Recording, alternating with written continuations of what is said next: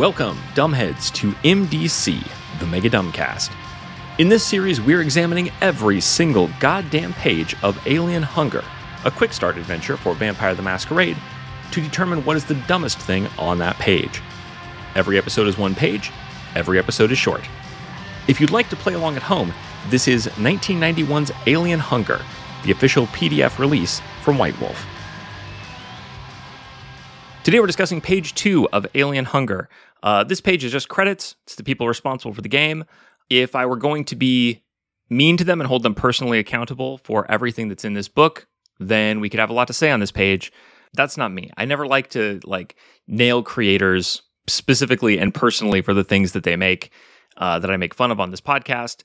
Uh, because who knows what circumstances they were working under? I don't know their life. And in fact, that leads me to the dumbest thing on this page.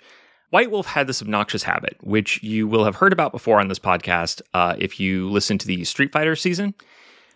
The credits pages at the beginning of the book have these little obnoxious, self indulgent, in joke, like quote nicknames, alluding to things that these creators got up to behind the scenes at the White Wolf offices or wherever to no benefit to the reader or anyone else. This is like yearbook humor, but it's at the beginning of every book that they made during this period. And every time the jokes are different, well, I say jokes. Every time these these little uh, nicknames are different. I think I've talked before about this being dumb just on the level of like wasting my time publishing in jokes about your friends who I'm not familiar with.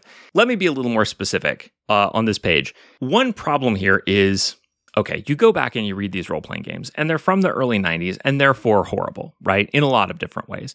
Uh, there are issues with the design, of course, like role playing game design had not advanced to the point where it's at now. Production values on games often or worse, like we understand that.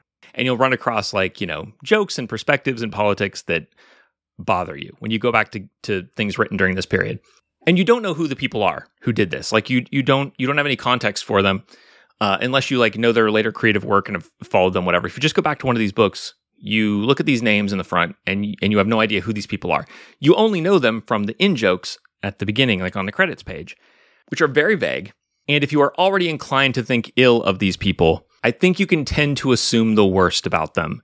Some of these things sound more incriminating than they probably really were, but we'll never know because this is not a page that contains like actual points of interest or information or anything. It's just in jokes. It's just it's just like personal references among this group of people who worked in the office. So, for example, this book offers special thanks to quote Josh Bloody Pants Timbrook for showing true grit and lots of leg. Fuck me. I mean, no doubt they wanted us to think this was a sordid story, but they have no idea what that sounds like. Like bloody, bloody pants. Fuck. Imagine, imagine the life you would have to live to have the nickname Bloody Pants. imagine, imagine who you would have to be to walk up to a group of people and have them be like, "Oh, here comes Bloody Pants." Mm mm you've you've been up to some shit and uh, for showing true grit and lots of leg. Again a hor- imagine the situation that calls for both where it's like here bite down on this leather strap and pull your pants up and show some calf. Mm-mm. I, it, their life can't possibly have been as sordid as this but that's what it seems like. Bloody pants i have no idea. But also some of them are just inscrutable like this one. Listen to this. Wes good king harris for his inability until he gets there. You cannot but imagine Wes Harris, good King Wes Harris, with a bead of sweat on his furrowed brow. He's about to get there. And he's thinking, can I, can I, am I able? Am I going to be, I'm about to get there and I just don't think that I'm able. But then he gets there. He's fucking able. I mean, good for you, Wes Harris. Like, I mean, I'm glad you didn't choke, but am I? I don't know. I don't know who's the good guy in this scenario. I mean, there's no special thanks to whoever the fuck he did it to when he got there. Special thanks also, by the way, to Sam Proud Papa Chupp for, well, you know, here, this is my impression of Sam Chupp. Oh, I'm a proud papa, but I can't really talk about it. Mm-mm. what what a what a horrible batch of human beings is implied on this page. Uh, it cannot have been their intention.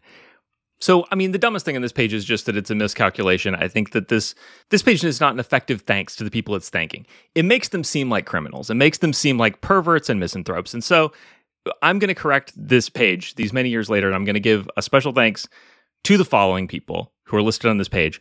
However, they may be horrible people. I don't know. So, I'm going to I'm going to say their names in as value neutral a way as I can, including their nicknames and I leave it to you, the listener, to, to decide am I righting a wrong by thanking these people, or are they like probably the scum of the earth and and their deeds would be better buried in RPG history? Here we go. Special thanks to John Bilbo Bridges, Mark Monkey Boy Rein-Hagen, Stewart Artful Dodger Wick, Wes Good King Harris. He's the one who couldn't until he got there but then he got there and he did. Josh Bloody Pants Timbrook, Sam Proud Papa Chupp, Travis No Wheels Williams, Chris I'm Out of Here McDonough, and Kelly Recession Blues Norwood. I'm going to go out on a limb and say that Kelly seems cool. Everybody else here has names that suggest some kind of shadowy misdeed that you can't quite talk about in a role playing game.